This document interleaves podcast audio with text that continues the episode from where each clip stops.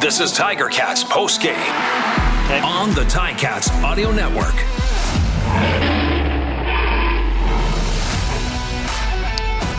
Welcome to Tiger Cats Postgame. After a 26-12 Tiger Cats loss to the Winnipeg Blue Bombers, the Bombers go to 3-0, the Tiger Cats go to 0-3, and joined by Andy Fantuz. Lots in the postgame. We'll hear from Coach O. Player interview, performer of the game, and then Ticats Roundtable. Boy, this is a tough one to break down, Andy, because, you know, I thought the Tiger Cats looked really good at times, and then the offensive line did struggle a little bit, and then, of course, there's Willie Jefferson pick six, which was a little bit of the difference maker. Yeah, it was really disappointing going into halftime down 14-9 there, when you sort of felt like they had control in the game, and that late drive with the big pass to Dembski followed by a 1-yard run really changed momentum. And then, you know, in the second half, it's sort of an even game for the most part, other than that those two late turnovers, and one of them, of course, went for a touchdown. So that's just a killer when you go a whole game without even scoring a touchdown for the Ticats to give up a free touchdown, just salt on the wounds there. And then of course the next drive and another pick to seal the game. So just a disappointing one. It just seems like the Winnipeg team, like Luke just mentioned it, they're not too dissimilar to the Ticats right now, except they just have that, they just know how to win, and they just know how to finish the job and not make those mistakes that are really change the game.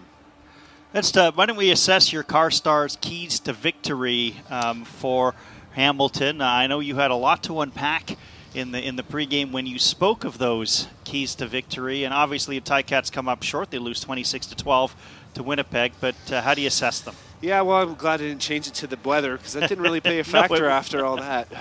But number one was quick decisions for Dane. And this is kind of a wash for me, because I did feel like they were able to neutralize that defensive line with, as far as Dane's decisions went. He wasn't holding onto the ball and taking any coverage sacks. However, it just wasn't sharp. It just didn't feel like they got into a rhythm too often. And he did have 25 completions, but Winnipeg had the one sack and a couple bat downs at the line of scrimmage. So I'm going to just kind of give this one a wash. How about your second key? Second key was Zach. And that one I'm impressed with. I will give him a check mark on that, because the Tiger Cats had 3 sacks. They also had a number of times where Zach was kind of scrambling sideways and throwing the ball with somebody right in his face. He got thrown down to the ground a few times as well as he was throwing it. So I think the D-line did their job here, and I think Mark Washington did a good job of scheming some blitzes from the secondary and the linebackers and some zone drops to really confuse them, especially early in the game. All right, why don't we hit your third key? Well, third key was win the turnover battle, and unfortunately that one is a loss once again, and no surprise that, you know, you lose the game. It was only 2-1 in the turnovers, but however, one of them was for a touchdown, so that's kind of worth more than one right there. So they're going to have to clean that up, and not necessarily Dane's fault. Both of those interceptions kind of were tipped by touched by the receiver before being intercepted. However, it's just something you got to clean up. Turnovers, though, I think we can say, whether it's the timeliness of the turnovers or, you know, the result, whether it's the pick six by Willie Jefferson, it's an early season story for the Tiger Cats that obviously, you know, it's going to have to be cleaned up, certainly when Edmonton comes in on Canada Day and going through the schedule, because, as you said, you win the turnover battle, it's one of your keys, then you're going to be successful more often than not. Yeah, it's always one of my keys. I mean, it's the single most important factor in football to determine the outcome. But it is a long season. They have 15 games left in the regular season. Last year, they didn't start well in the turnover department, and they ended up tops of the league. So they have the DNA to turn it around, and they have an opportunity come in here and Canada at Tim Hortons Field against a struggling Elks team to right the ship, both in the turnover realm and just in the standings. I guess it depends if you look at your glass half full or glass empty. Obviously, the 0-3 record is one thing, but games that really, you know, they're right there for the taking, a play here, a break there, you know, timely turnover. There's a foundation to build upon for that Canada Day game and build upon some of those positives that you talked about, because it's not easy, you know, staring at an 0-3 start. But at the same time, you're coming home. You've been right there in all three games. You have to accentuate that. You do. And it would have been easy to sort of lay down, being 0-2, being in Winnipeg, hostile environment, and having some adversity early in the game. And, I was proud of the team. They responded well. They were fighting. We'll talk about our player of the game. He kind of just adding that spark when they needed it. So there's certainly some takeaways and some positives, but we're gonna talk to Coach O in a few minutes, and I'm not gonna be the one saying that to him. And no, it's not at the point of a must win, but it's at the point of we gotta start getting some results and avoid any negative talk, negativity in the media, in the community, and certainly don't let that creep into the locker room or the coach's room, because there's a lot of talent on this team. You can see the potential. You mix and match the last couple games in different ways. Even the first game defensively. I mean, you mix and match some of these performances in, and you got the recipe for an outstanding team. It's just a matter of putting it all together, and it's a process sometimes. But Coach O is nobody's better than Coach O to get that job done and make this team gel. Yeah, and we'll hear from him hopefully momentarily. Before we do, just to go back to Dane Evans. He looked a little frustrated at times. He was rushed a lot, as you said. The decision making, he had to make some decisions quickly. As a receiver, did you pick up on kind of body language of quarterbacks or sometimes the emotions of quarterbacks, and did it adjust your kind of focus at all, or were you kind of just kind of focusing on what it was you needed to do?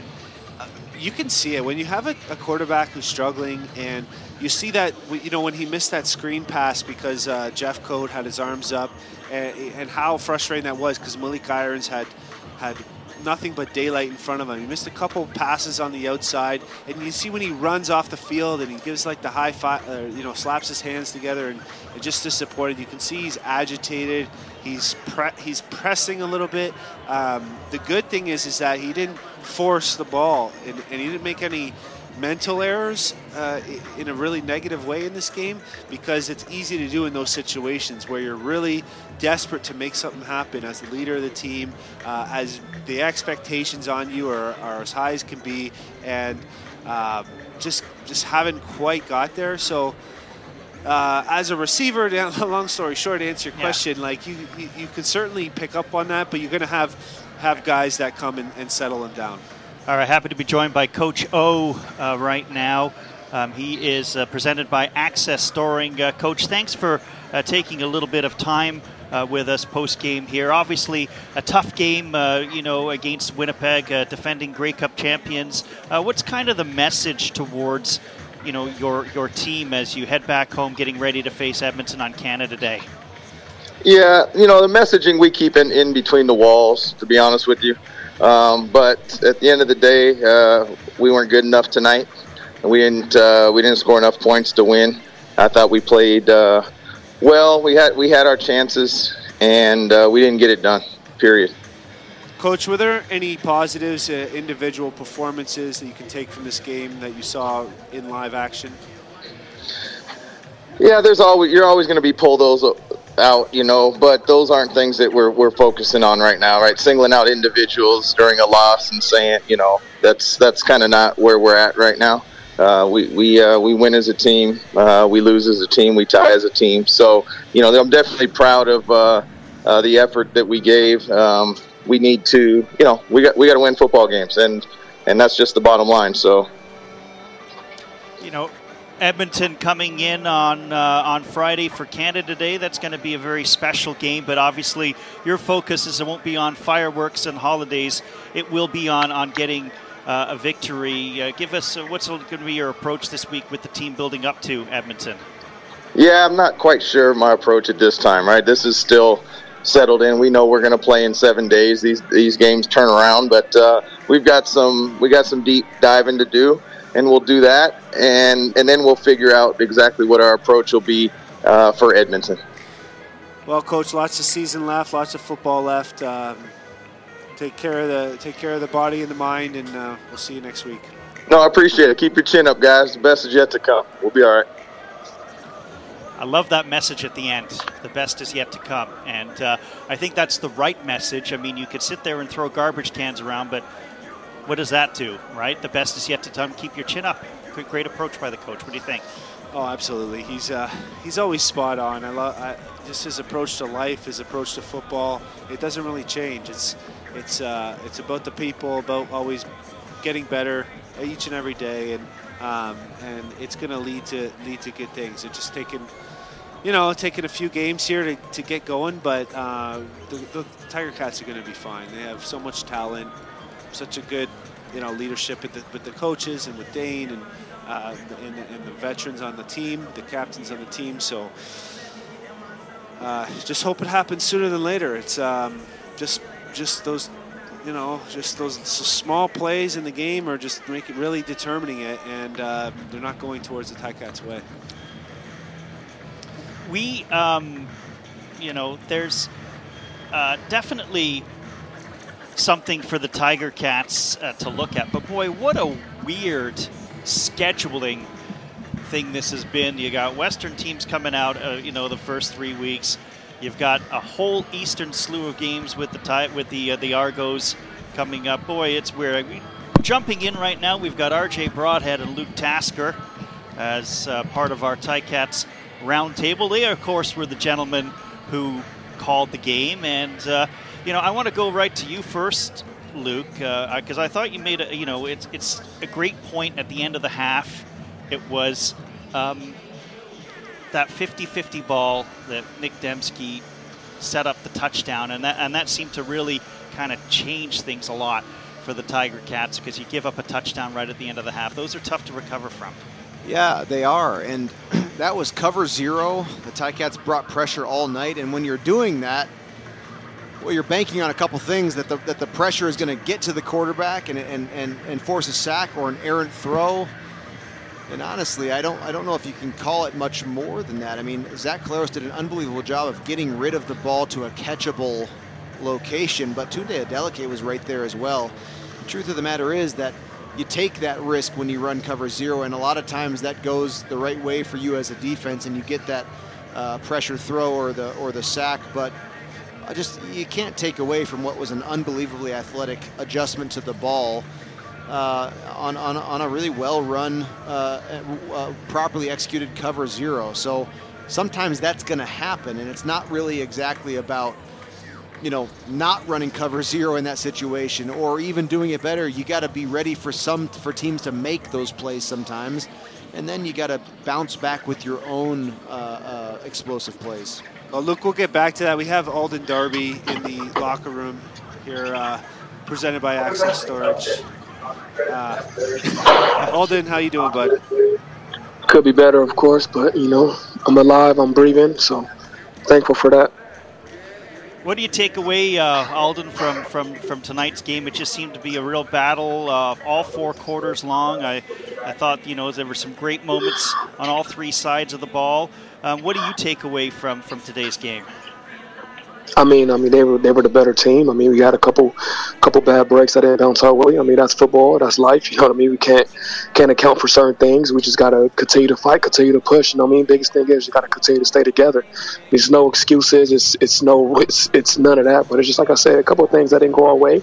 We fought hard, and that's all we're gonna continue to do. You know what I mean?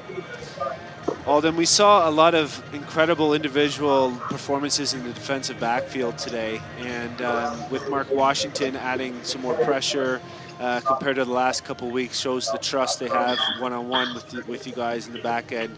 How nice is it to know that you have that trust from the coach and the guys around you? They can all play together and get the job done. Well, the trust comes from how we prepare. You know, he sees how we practice. He sees how we prepare every week, so he trusts us to do our job. You know, we're all vets in that back end, so he knows whatever he calls, we're going to play it to our best ability. And of course, throughout the week, we're going hard. We're studying film. We're out there communicating. We're putting ourselves in the best situation possible. You know, so. It's good to know that the coach sees our hard work, the coach sees what we're doing and putting in work, but it's also good to know that we're giving them that same trust, you know? Well, Alden, we've got a seven-day week here and a chance to get back on the right path against the Elks next week. So take care, and we'll see you next week. Thank you, guys. I appreciate it a lot. Have a good one. Alden Darby, post-game interview presented by Access Storage. We've heard from Coach O, and we've heard from Alden Darby, and I'll go to you for this, RJ. There, for a team that's coming out 0-3 with three tough losses, a lot of positivity coming from this team and a kind of a life perspective, as you know, and then they focus on football, which at least is something good as you have Edmonton in on Canada Day. Yeah, you're right, Steve, and always. The Tiger Cats always have that positive attitude. I think it comes from Coach O. Never make excuses. Next man up mentality, and they know they've got to fix some things. We knew this would be a tough schedule. In Saskatchewan's tough. In Winnipeg's tough. Yeah, probably should have won the game at Tim Hortons Field against the Stampeders, but Tiger Cats have to be better in the red zone, have to move the ball, have to get touchdowns. And you look at what happened in this game with the turnovers. You could have those plays done 10 times, and 9 times that ball's not going to bounce right directly to a Winnipeg Blue Bombers. So there's some bad luck involved. The Tiger Cats, you mentioned it already, Andy. This is very similar to their start last year, although it wasn't 3 losses in a row. But they turned it around. They cleaned things up, and they're a veteran group. They know what they need to do. It's pretty clear. They need to run the ball better, be a little better on offense, and get some breaks. And those will happen if they keep moving forward. But this 0-3 start, to me, is nothing. Nothing to worry about at all. Well, if there was anything that was concerning, what group would it be, or what area of the team would you say is the most concerning right now? I would say offense. I'd say moving the ball, taking advantage of scoring plays. They've got to get touchdowns instead of field goals. And the running game, Sean Thomas Erlington is a workhorse trying to make things happen, but it makes it easier for the defense when the run isn't really producing a lot that they can really key on the offense. So, Dane Evans, he'll blame himself and he'll be better. He's going to work hard. I fully expect to see the Tiger Cats improve. I think it'll be a good game against Edmonton. But again, these first 3 games, no concern at all. 0-3, that is not insurmountable. I love your positivity, RJ. You're the man. To the offensive concerns, though, the second half, what I was encouraged by is that Dane Evans was not forcing it. I mean, those turnovers weren't a result of forced throws. I thought they were well thrown balls that could go either way, or could have been receptions just as easy as they were turnovers or knockdowns. So I didn't think that Dane Evans was necessarily forcing things inappropriately, but I don't think that he had enough time to really make a great downfield read in the pass game. And of course, the run game sort of continues to struggle. We did see a few 5+ yard runs from Sean Thomas Erlington tonight, but the adversity on the offensive line is an ongoing struggle for the Ticats, and that it's got to get cleaned up as they start to try to piece together some wins. I want to put this out to both, no offense, RJ, to both of the receivers here, because you make a great point about, Dane Evans was sacked once tonight, but he was rushed a number of times. Mm. For both you, Luke, and Andy as receivers, what does that kind of do to your job if you have to break off routes a lot quicker, come back to the ball, or just not to get to the spots that you need to? Because it's almost like a domino effect when a quarterback gets rushed. Am I off base with that? Yeah, it's sort of like a cardinal sin for receivers to start trying to account for an offensive line shortcoming. I mean, once everyone starts deciding to do their own thing, things can really get ugly. It really comes down to play call and giving the quarterback options, sort of in what I want to say, like a legal way. If everyone starts going out there vigilante style and just starts doing their thing, it can get a little kooky. But for the plays where it is your responsibility to say cut something short, let's say you have, you know, your hot route type of thing. You know, that certainly can come into play at times when an offensive line is struggling, but for the most part, you got to stay in your lane. And it's as tough as it is. I remember some really frustrating moments and times in my career and in games where, just like you said, Steve, it's like you really, really just want to say, just turn around and just give the quarterback an option, but you got to work within a greater concept. And you know, the great thing about football is that it takes all 12 of us on the same page executing properly. Yeah, I couldn't agree more. It's complimentary football. Yeah. You got to do your job, and you got to be able to count on the guy next to you, and the guy next to you, and the guy next to that, and the guy next to that. So that goes from receivers to the offensive line. And right now, there's 3 potential starting offensive linemen on the 6-game injury list. We saw Chris Vint Zyl go down as well. He did return, but you know, you saw Kay Okafor in there. He comes in with probably the toughest challenge in the league, and there were a number of times that we were watching where he kind of just let somebody right through. So he'll learn a lot from this game and respond well if he's back in there next week. But these guys are tough. It wasn't the only one. Even some of our you know, the other veteran offensive linemen were losing their one-on-one battles. So that's something they're going to have to pick up. Winnipeg's a good defense. Yeah. They are. True. They're a really good football team. So they haven't been flashy all year. They're 3-0. Yeah, and, exactly. Yeah, they find a way. Yeah, they do. It would have been a third straight victory without getting 20 points had they not had the pick six. Right. That's, you know, it's a special team that can find ways to win, and the Ticats just aren't there. You've been in the city a lot, 6-7 years as a player. Luke, 6-7 years as a player, and RJ now second year. We could talk about the power of positive thinking, but what do you think the mood of the city, of the Ticat fan base is as, you know, the team makes the turn home?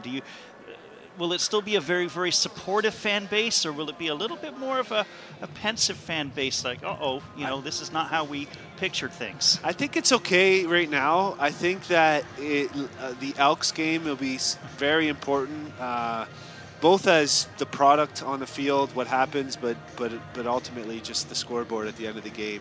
If that one goes the wrong way, there could be some negativity going around. But I think right now it's they still have faith. I mean, this is Tiger Town, and you know, we know we got a good team here. Yeah, that's the word I was going to use, Andy, is faith. And Coach O leading the way. He knows nothing but taking this team to Grey Cups. Dane Evans at quarterback. Everybody can be better. So I think there's no concern at all in Hamilton. Luke? I think that, like any fan base, it's going to be if things start to go wrong, it might get a little bit negative in the stadium a little bit quicker. I mean, you know, there might be a shorter leash on some adversity and some poor play, but I would say this about the Hamilton fan base and the city and the love for the Ticats. It's only going to take one, meaning one victory, and all, you know, all wrongs forgotten. I think this Canada Day game coming back to St. Martin's Field is the opportunity that's needed for Hamilton. Yes, they have to beat Edmonton, but they also have to win the right games. They have to win their East Division games. They haven't faced an East Division opponent. Not only do you take points away from those teams, you get the points. That, to me, that's the difference. Yeah, double damage for the East. Yeah, East I'm not worried about these West Division games at all. And we're debuting the jerseys as well on Canada Day, right? That's hammer time. Sharp. Yeah. Yeah. I got a chance to rock that new jersey at the basketball game today. Was it lucky? Yeah. I don't know if we won or not. I don't think we really could score like that. And he doesn't care about winning. But we had some of the CFL refs there. They were giving us all the calls, or giving the other team all the calls. I don't even know. I got to get to our performer of the game, presented by Hercules Tire. Right on our strength. Andy, kind of a tough one to pick a player of the game, and I'm not saying that. There was some collective good moments on all three sides of the ball. Yeah, it was very spread out as far as the highlights of the game, and I'm going to give it to Sean Thomas Erlington. Not that the numbers stood out, but it was more of the fashion in which they were, were achieved. And he had 6 carries for 29 yards, but some lots of run after contact. Yes. Sometimes 2 or 3 broken tackles. He also caught all 5 of his targets for 30 yards. Again, he's leading the team in yards after catch, and I thought he deserved that. There were a couple good defensive individual players on defense, but Sean Thomas Erlington gets the nod. So faith, positivity, that's kind of the take. Coach O started it in his post-game interview, and it just continued rolling with Alden Darby and all of us. So 0-3 collectively. Again, you don't think the season really starts to get to all those divisional games? I think we should clear it up. I think there's a difference between having faith in something and then truly believing in something. So and I could tell a story on that. I think we got to wrap up here soon, but having faith in something, yeah, okay, you can say I have faith in something, but when you truly believe, will you dive in and will you go all in on it? And that's the difference. And one day we'll have a long story about this. That one thing I learned from Ken Austin actually a long time ago. You might have known the same story. All right, awesome. Oh, great, I'm not here next week. I won't hear it. Well, I'll tune in. On that philosophical note, RJ and Luke, thanks a lot for joining on the Ticats postgame. For Andy Fantuz, I'm Steve Clark. Back with Ticats pregame presented by Journey Awards. Ticats, home to the Edmonton Elks on Canada Day next Friday night on the Ticats Audio Network.